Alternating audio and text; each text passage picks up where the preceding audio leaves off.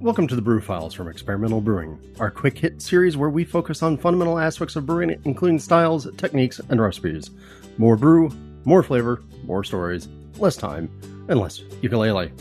On this episode, unless you've been completely off of social media, you've seen the outcry this summer that there ain't no laws when you're drinking claws. So let's step back and take a look at what the hell is the whole notion of hard seltzer and how it fits into the rest of what we know, and how you can, if you're feeling cheeky in what remains of summer, make your own flavored malt beverage. But first, a message from our sponsors. The American Homebrewers Association, a community of more than 45,000 individuals who share a common passion beer. Since 1978, the AHA has promoted and advanced the most delicious hobby in the world, providing brewing resources, supporting homebrewer friendly legislation, offering exclusive member deals at breweries and homebrew shops, and hosting one of a kind events like HomebrewCon and the National Homebrew Competition. Join your beer loving peers at homebrewersassociation.org. owned Atlantic Brew Supply is the biggest homebrew shop in the Southeast.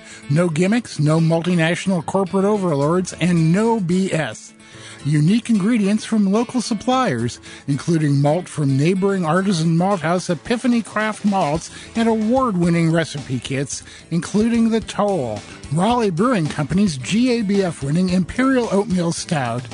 Plus, we've got pro level equipment and the best in cask supply equipment from sister companies ABS Commercial and Cask Supply. Malts, extracts, and more, all available by the ounce, an on site calculator to help you craft your best brew, same day order processing, and guaranteed two day shipping for East Coast customers. Get 15% off your first order when you use the coupon code BREWFILES at checkout at Atlantic Brew Supply.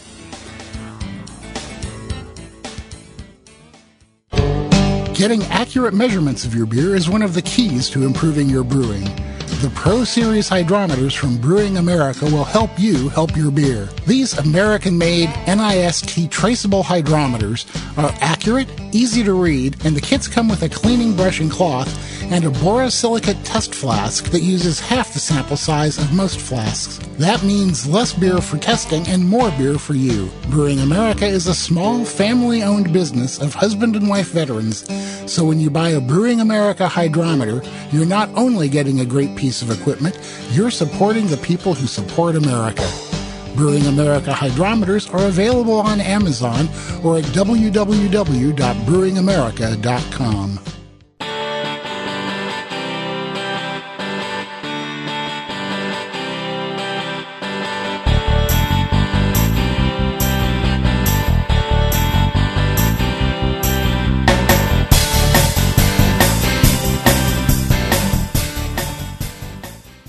Okay, well, thank you for sticking around. Uh, remember, as always, if you have a chance to interact with any of our sponsors, tell them that you heard about them here on the Brew Files so they know they're spending their money right. Now, let's talk the whole hard seltzer thing. First, what is this? What the heck is this? What has happened to brewing? Well, here's the thing in today's world, a lot of people want to be health conscious, they're afraid of carbs uh, gluten is possibly a mortal enemy. It's no surprise that with these kind of attitudes running around that we're seeing a ton of alternative beverages that are coming out of breweries. The latest of these is, of course, the hard seltzers. You know, White Claw, which is owned by Mark Anthony Brands, which also owns Mike's Hard Lemonade, which is another one of these things. Uh, Bon and Viv, which is owned by ABI, or Truly, which is owned by Boston Beer Company.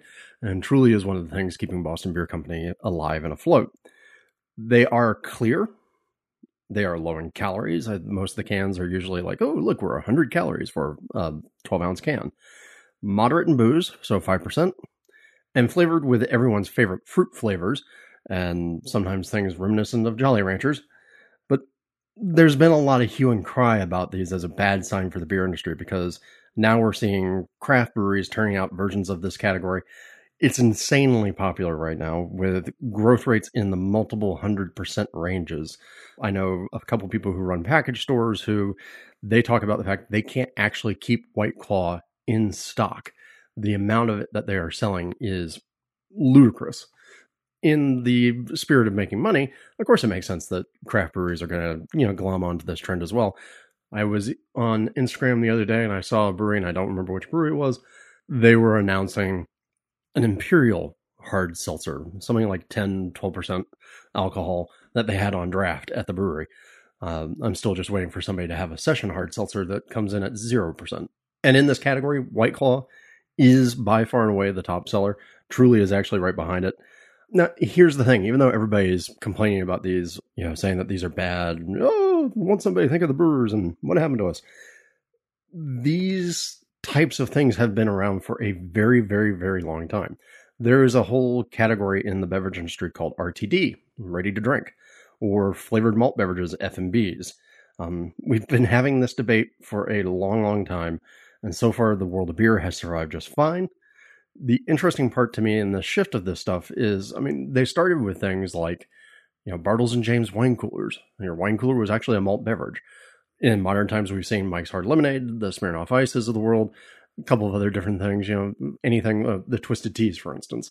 But what's been interesting to me about this is the shift recently in the marketing of these things has been more focused on both the health aspects, a healthy party, uh, more sophisticated in some ways. You're seeing that with like the Corona line of things that they're doing, as opposed to sort of the wild binge fest thing that has ended up getting these things banned in a lot of places because of the whole dreaded alco pop. You know, the idea that these things were super approachable for kids and they're, you know, designed for people who don't want to have, you know, the bitter adult beverage that is beer remember uh, not too long ago, probably about a decade ago now, there was a lot of outcry about the things like the Smirnoff Ices and the Jack Daniels beverages and other things that kind of played at being cocktailish or pulling that whole cocktail thing while having sweet approaches. Governments around the world, because of alcopops and the worry about binge drinking, actually hit this category with extra taxes and in some places just outright bans you know, because, oh, once somebody think of the kids as they're binge drinking, guess what? Kids are going to binge drink on anything they can get their hands on.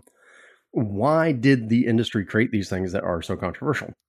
As hard as it is to, for you and I to believe, you know, since we do are listening to this podcast, some people just don't like beer, but they do like the convenience of a ready-made beverage that's in those beer-like strengths. Um, it's a lot more party friendly to be sitting there sipping on a glass of 5% hard seltzer as opposed to, you know, tupping back glasses of wine. You know, one of those can get you in trouble a lot quicker. As we alluded to before, people are worried about, you know, carb counts and sugars and calories and all that, which of course seems a little funny when you're dealing with the idea of, hey, I'm making a beverage. And then lastly, breweries like easy money and also avoiding taxes. It's that last one that made these things kind of a brewery hot item. It, turns out here in the U.S. at least, beer is taxed at a lower rate than wine or spirits. So making a beverage from wine or spirits, like say a wine spritzer or a canned cocktail, subjects that beverage to a much higher tax rate. But here, if you follow the rules, which change over time because rules change, as laid out by the feds and the particular state you're in, you can make a beer that doesn't resemble a beer, but is paid like beer. So according to the TTB, there's there's these kind of these two notions. There's a malt beverage and there's beer. So according to the TTB, a malt beverage is a beverage made by the alcoholic fermentation of an infusion or decoction or combination of both in potable brewing water of malted barley with hops or their parts or their products and with or without other malted cereals and with or without the addition of unmalted or prepared cereals, other carbohydrates or products prepared therefore, and with or without the addition of carbon dioxide, and with or without other wholesome products suitable for human food consumption. And then the Internal Revenue Code, which is the other part that defines this, says beer gets defined as beer, ale, porter, stout, and other similarly fermented beverages, including sake or similar products of any name or description containing one half of 1% or more of alcohol by volume, brewed or produced from malt, wholly or in part, or from any substitute therefore. And that last part is the tricky bit. How do you make one of these things? We've talked a little bit of the taxes here. Turns out it's not really all that hard to make these. So I'm going to start with one very, very important thing I think that you need to understand as a homebrewer. As a homebrewer, you are not subjected to tax rates by the US government or by your local government. As a homebrewer, you have freedom to do whatever it is that you want to do. So if you want to make a hard seltzer, the easiest thing in the universe that you can do is grab your keg and mix 2.4 liters of 80 proof vodka, 40% alcohol, with 16 liters of filtered water. Maybe add some mineral salts to it to give it some character. Add flavorings of your choice. So something like a flavor extract, take your pick. You know, use something from Olive Nation or any other provider out there. Maybe if you want to be fancy, like some people, they're actually using fruit puree to be able to flavor this stuff. Chill that mix down, carbonate it in your keg just like you would a beer. Actually, carbonate it higher, and these things are tend to be very bubbly. And drink. I mean, you've just made yourself a keg cocktail. Now, I've done this before for parties where I've done things like you know made big batches of cocktails in a keg because it turns out that's a lot easier. And if I didn't value my health, my sanity, or my liver, I could very easily see myself making kegs of gin and tonics for the summer. But I don't. Now, that's the sane way. That is the way I'm going to tell you right now. If you are a homebrewer, go do that. It's easy. You can buy relatively inexpensive vodka and just go for it. Uh, and again, that's 2.4 liters of, of vodka and fill the rest of your keg with water or fruit or whatever flavoring is that you want and carbonate that. If you are, say, a purist and y'all want to actually exercise the fermentation, then we're going to do it the hard way. Now, the first one I'm going to tell you about is the way that this has been done by the big breweries in the past. Really going to be difficult for us to pull it off at the homebrew level. This is going back to things like your your wine coolers. This is going back to your hard lemonades. They all start with a malt that's as pale as possible. They use the minimum amount of uh, hops needed to qualify by law as beer. So there is actually a definition of it. This has changed from time to time. Um, at one point, it was you had to have a minimum of 7.5 pounds of hops per 100 barrels of beer. I know some of you homebrewers out there have probably used 7.5 pounds of hops in five gallons of beer, but that's what you had to do. So it, actually, this even came into play with the Dogfish Head beers, what they were doing with the Ancient Ale series. Even the even the beers that didn't have hops as part of the analysis, Dogfish Head would add hops to that in order to make sure the beverage still qualified as beer. Turns out, like if you cross over that line, then depending upon jurisdictions and whatnot, you might be considered wine. And again, we get back to the fact that one year brewery, not a winery, so different licenses and also different tax rates. Now, the other thing that also used to happen was the flavorings used to play a bigger role in the amount of alcohol produced. So they would make a bare minimum sort of light clear beer and then depend upon the flavoring to actually carry in a bunch of ethanol. So the example that they would use is um, basically you have to make the ethanol not potable. So it has to be not fit for human consumption directly. And so a lot of times you would do that by adding acid to it. So for instance, if you wanted to make a lemon flavoring, you could by law take 80 proof of, you know, liquor, add the lemon flavor to it and then add a bunch of citric acid to it so that you couldn't drink the stuff straight. At that point in time, the alcohol actually stopped being legally alcohol. And so you could add that in. Those rules have changed uh, uh, in a lot of places. So, like even here in California, for instance, where I'm recording, there was a law change that almost threatened to get rid of bourbon barrel aged beers because the barrels would contribute more than 1% of alcohol to the beers. Fortunately, brewers kind of went, uh, wait a second, we do this and that's kind of cool. And the state recognized that, okay, yeah, that's, that's fine. And the rules got enacted in such a way that that was still allowed to go forward. So you got your pale beer with minimum amount of hops, fermented fast, filtered uh, to strip as much as possible of you know any residual color, any residual uh, hop flavor, and then overwhelm what remaining beer character was there with the flavor of your choice. Now, again, this is how you produced your hard lemonades. This is how Zima was produced, for instance. This is how uh, wine coolers were made. Um, and it's, you know, it's pretty straightforward, except for that filtration step, which is really hard for us to be able to pull off. Now, there are reasons why they do this just beyond uh, taxes uh, in, in, terms of using malt as your as your basis. Turns out that if you look at malt is cheaper than sugar, particularly when you're buying in bulk. So pound for pound, you can you can afford more barley than you can, you know, just cane sugar or beet sugar. And our good buddy brewer's yeast is very well acclimatized to the fermentation situation that we are presented with in wort, with the nutrition that's there, with the composition of the wort. And nobody really wants to kind of mess around with too many different yeast strains, at least you know in these macrobreweries they didn't, they didn't want to. So basically, why not give our good friends yeast the situation that they like? And you're using all the equipment that you are, well, already designed to use and u- utilizing the same skills. Now, remember, this is all about trying to produce booze faster and cheaper and more reliably in that given infrastructure.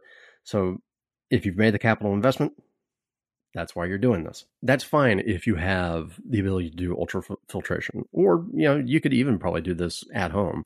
You know, take ten pounds of malt, just plain two row, and you know run that through.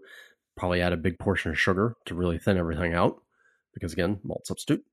You, of course, as a home brewer, don't have to add any hops, but if you wanted to play according to the rules, then you could add hops. Now, ferment it with you know your old beer strain and go, and I think you'll probably be fine. But again, you won't get that sort of crystal clear type character that you get in some in these hard seltzers. For breweries today, because you can go to most of your craft breweries and they're not going to have ultra filtration systems in, in line. Uh, and what are they doing? Well, because again, those filters are beyond us. So the key goes back to that thing I talked about in the internal revenue code, where it says or from any substitute therefore.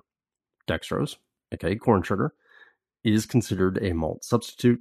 So a number of breweries, I think a number of the breweries are not seeking TTB approval. This is all very uh, weird and murky because it's legal stuff, and of course I'm not a lawyer, and I would expect that we're probably going to see some rules coming in to sort of clarify that murky picture here before too long.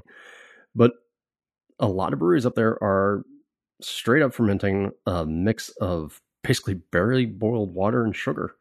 Uh, and then adding flavorings. Uh, some are using fruits and fruit purees. Some are using uh, flavor extracts. You know, any of the sort of things that you can expect that you'd want to see. And some people are just going straight. No matter what else you're doing with your fermentation, remember that the point is that you want to make sure that you're getting all the sugar out before you're packaging. Because again, if you're going for a hard seltzer, then you really don't want to have any sort of residual sweetness or very minimum sweetness. You may even actually want some acid in there, so some citric acid, for instance, to give it some tartness. Before we go too far, let's actually do a recipe here, and it's pretty straightforward. You need basically about five and a quarter pounds of sugar in five gallons of water, and that's based on the idea of 46 points per pound per gallon for corn sugar. You mix that much sugar into five gallons of water, boil it for 15 minutes, you know, just some basic sanitation and go. Now, here's the problem this is nutritionally poor for our yeast. This is the equivalent of constantly feeding your teenager a diet of nothing but Cheetos and Coke. Our yeast are not going to be very happy with this. So you do have to make sure that you take this must, right?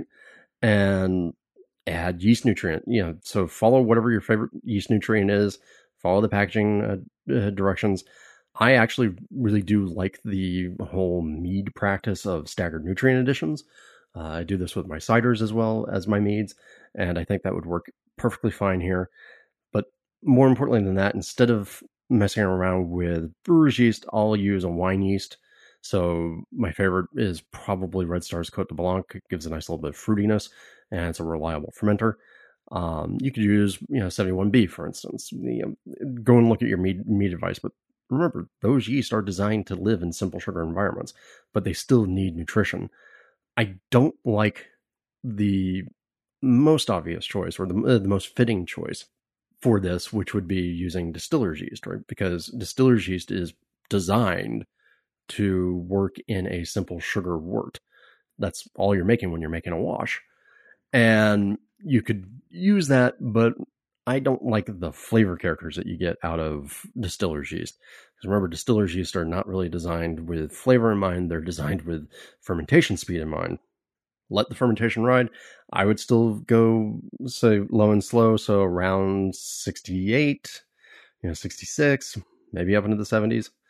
Add fruit if you're going to add a puree. Uh, once the add that once the ferment is going, and I would also do this with frozen or, uh, and thawed fruit to be able to give it a chance to let the sugars get into solution and also get out of solution. After fermentation, crash, make clear. This would be a perfectly good time to use some gelatin or some biofine and then package. And you want this to be big, bright, and spritzy.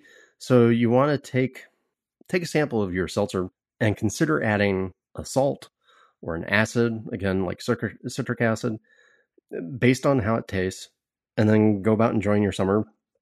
And remember that, you know, well, there are no laws. If you want to back sweeten, you'll have to make sure to dose your seltzer after it's done fermenting with potassium sorbate, which is also called sorbistat or sorbistat K, a couple different things. Remember that uh, works by interrupting yeast reproduction. So if the yeast is actively fermenting, you're not actually going to stop the fermentation use the sorbistat, just mix that in, and basically once the ferment's done and the sorbistat's in, nothing will come back to life. And then you can add in sugar, take your pick, agave if you want to be fancy. That's how you make a hard seltzer. I'll admit I'm not a fan of the style. I think it well it I'd rather just have a vodka and soda. Actually, I'd really rather have a gin and tonic. But I have made over the years sort of an electric lemonade. So kind of like a Mike's Hard Lemonade, but with more natural ingredients. And it's pretty much brain dead and super simple to do, particularly if you have access to a lot of uh, good, relatively cheap citrus. So this is how you make a hard electric lemonade. I will get two liters of fresh squeezed lemon juice. Again, I'll I'll give you my same tip I give about other things. Go to the farmers market at the end of the day when the farmers are getting ready to load the trucks back up, and you can usually get a pretty good deal you don't need pretty lemons, but you do need a lot of juice. I will add that two liters of fresh squeezed lemon juice to 4.75 gallons of water. Oh, and by the way, when you squeeze enough lemons to give yourself two liters of fresh squeezed lemon juice, make sure you wear gloves. Otherwise, your hands are going to really hate you. So add that two liters to 4.75 gallons of water, and then add enough sugar to reach 1048, 1055, depending upon your desire. 48 would be more sessionable, 55 a little bit harder. I know some people who go insane and want to make this thing like 14%. I don't agree with that. That's a lemon wine. When I'm making something like this, I want something that's a little bit more sessionable. Again, that's the whole point of the ready to drink market. Again, ferment with Cote Blanc and make sure you add nutrient. This is going to be really hard actually on the wine yeast because it is going to be so incredibly acidic thanks to all the lemon juice. And then because it's lemonade, this is where you absolutely have to back sweeten. I don't think you can make a electric lemonade without some back sweetness to it. So again, follow those uh, directions I gave you before about using sorbistat. Check your package directions, add that, and then make sure you add your sugar source again, like a honey or an agave or even just a simple syrup. Make sure you keg because once that sorbistat's in there, you're not going to be able to get any natural conditioning. If you don't, you'll need to well, you'll you'll need to be able to drink straight fermented lemonade with no sugar. And that's just not fun. So I hope that you can see, yeah, this is a weird little trend. But remember, uh, at least historically speaking, the people who are going after these sort of trended beverages, these flavored malt beverages, these ready to drink type things, they don't tend to be very loyal drinkers. You know, they're not a dedicated IPA drinker, for instance. So for all of the static, all the guff, all the worry and people having conniptions, these beverages will go by the wayside. Remember, no matter what you might think about hard seltzer, you know, it's kind of good to understand the magic of fermentation. So, so go ahead and give it a shot. Who knows? You know, maybe somebody close to you will enjoy your attempt to make a hard seltzer or an electric lemonade or something like that. You know, after all, fermentation is magic. Thank you everyone for joining us on another episode of the Brew Files. We hope that you enjoyed this exploration of the softer side of a hard subject. Let's face it, there's a lot of guff, grief, and general disparagement about the whole hard seltzer thing. But it can easily turn out a thing that for the moment makes people happy. So why won't you? Sky's the limit on flavors, so I expect you to get busy and make all the flavors. Now, remember, if you have show ideas, styles, brewers, techniques, ingredients, etc., you can drop us a line at podcast at experimentalbrew.com. You can reach us at denny at experimentalbrew.com or drew at experimentalbrew.com. You can find us on Twitter at expbrewing. on Instagram, on Facebook, on Reddit, and just about every homebrew forum out there. And of course, you can always find us at www.experimentalbrew.com. And don't forget, you can support the podcast by leaving us a review in Apple Podcasts. Click the AHA brewswag.com code word experimental, Amazon, Brewers Friends, or BYO links on the websites, and by going to Patreon and pledging a buck or two or more to our charitable cause, which for this part of the year is Chat with Champs, helping kids with cancer to connect with each other. Remember, this is Igor uh, Miguel's daughter's charity after she survived her round with cancer. Now she's giving back, and don't you want to help her too? All your Patreon donations go to her cause. Until next time, remember, the brew is out there, and we'll see you on the next episode of the Brew Files. This episode is brought to you by Brewers Publications, publisher of none other than Simple Homebrewing by two guys named Denny Conn and Drew Beechum. Maybe, just maybe, you've heard of them. If you want to streamline your brew day, make great beer, and have a blast in the process, head over to brewerspublications.com and buy a copy of Simple Homebrewing.